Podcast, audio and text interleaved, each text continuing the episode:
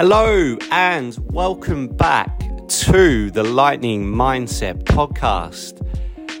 How is everyone? I hope you all had a brilliant week.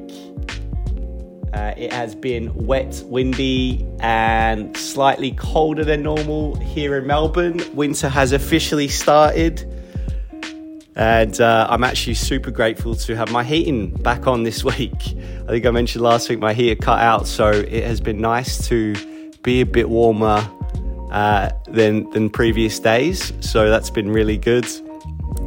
Uh, has also been a wonderful week here.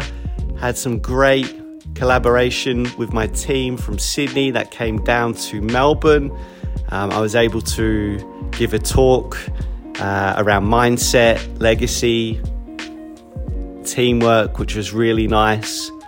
Uh, I think it brought a lot of value to the team as well. So, yeah, super grateful to be able to do that.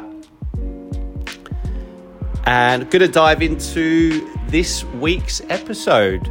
So, what I wanted to share with you today was actually the talk that I shared with my team here in Melbourne. And this is a really, really enjoyable talk that I was able to share. Um, like I mentioned, it was based around mindset, teamwork, collaboration. Um, and sort of what I had planned and prepared was uh, from a book that I've been rereading, which has been really enjoyable. Um, and this book is called Legacy by the author James Kerr. Um, and basically, what the book is about is the New Zealand rugby team called the All Blacks. Now, uh, you know, most people have heard who the All Blacks are. Um, and, and the book's basically around what the All Blacks can teach us about the business of life, uh, how their team culture made New Zealand a global superpower. Uh, it provides an insight you know, to one of the greatest sporting teams ever. Now, the All Blacks, um, who are also one of the smallest nations in the world, also hold the record for the wins, the most wins as a sporting team ever 86%. Now, that is super high, super high, 86%. And the question is how do they do this against the larger countries with more resources and people? How do they sustain this elite level of success? For the All Blacks, team culture is the superpower that makes it all possible. So, what I'm going to do is I'm going to run you through uh, a concept uh, which is in part of the book. So, a bit of a snippet from the book, a couple of my uh, snippets I've added to it as well. Um, and there's this concept uh, which I really like and w- something I was able to share with the team, and that was called Sweep the Shed. So, I'm going to read this out to you now. So, New Zealand have just crushed Wales 42 7 in an epic game in the South Island. At the end of the game in the dressing room, this is when something happens that you might not expect. Two of the senior players, one of an International Player of the Year twice, each pick up a long handled broom and begin to sweep the sheds. They brush the mud and the dirt into small piles in the corner. While the country is still watching replays and school kids lie in bed dreaming of All Blacks glory, the All Blacks themselves are tidying up after themselves, sweeping the sheds, doing it properly so no one else has to. Because no one looks after the All Blacks. The All Blacks look after themselves. It's an example of personal discipline, says Andrew Mehrtens, former All Blacks fly half and the second highest All Blacks point scorer of all time. It's not expecting somebody else to do your job for you. It teaches you not to expect things to be handed to you.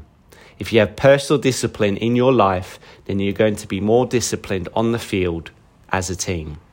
If you're wanting guys to pull together as a team, you've got to have to do that. You don't want a group of individuals. It's not going to make you win all the time, but it's certainly going to make you better as a team over the long run. The great sports coaches of the past, such as John Wooden and Vince Lombardi, put humility at the core of their teaching. The All Blacks place a similar emphasis on their fundamental and foundational values, going as far as to select on character over talent. The players are taught never to get too big to do the small things that need to be done. Exceptional results demand exceptional circumstances. These conditions help shape the culture and therefore the ethos, the character of the team. Humility begins at the level of interpersonal communication, enabling an integrative, highly facilitated learning environment in which no one has all the answers. Each individual is invited to contribute solutions to the t- challenges being posted. This is a key component of building sustainable competitive advantage through cultural cohesion. It leads to innovation, increased self knowledge, and greater character. It leads towards mana, which is the Maori or Maori word for power, supernatural force. Sweeping the shed, a tradition that says no individual is bigger than the team and its ancestors. Everyone is responsible for the smallest details, including cleaning out the locker room after training or a match. Sweeping the shed is your job, no matter who you are. So there you go. That is the the concepts by the New Zealand rugby team, the All Blacks, one of the smallest nations in the world. You know, the highest winning percentage ever as a sporting team. You know, 86%. And that concept, sweep the sheds, where, you know, never be too big to do the small things that need to be done. So I thought that was an, a really awesome insight into the All Blacks there. You know, as a team, they they sweep the sheds for each other. They're constantly doing all the small little things. Doesn't matter where you are in the chart of people, everyone gets the job done, comes together, and that's what makes them such great characters. That what you know, that's what makes them have such a wonderful team culture as a as a global superpower. Uh, and there was a couple of, of other little quotes which I really like. Part of the chapter, one which is a collection of talented individuals without personal discipline will ultimately, inevitably fail. Character triumphs over talent. And it's so true, isn't it? You can have all the talent in the world, but if you're not putting in the hard yards, the effort, the work, that talent is just it, it just turns to waste, doesn't it? Hard work will always beat talent when talent doesn't want to work hard. You know, so I thought that was that was fascinating as well. And yeah, it's a great book. Highly recommend it. You know, you don't have to be into sport or business. It just teaches you, you know, different ways of dealing with people how you can grow your personal discipline, how you can grow yourself as a, a person in a team, humility. There's so many different learnings from it as well.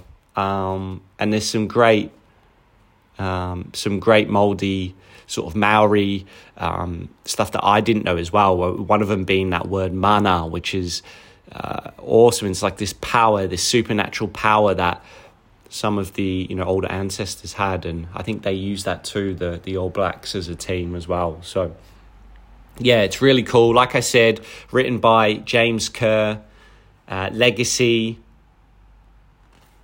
You want something to read during these colder months? Need something on the couch to read? Highly recommend it. I'm going to leave it at that for, for this week's episode. Any feedback, anything you want to share with me, feel free. You can always email me on forest underscore Robinson at hotmail.com. Uh, yeah, feel free to shoot me through anything that you thought from that chapter on Sweep the Sheds. Have a great start to the week ahead. Big shout out to all the runners getting prepped for Gold Coast as well.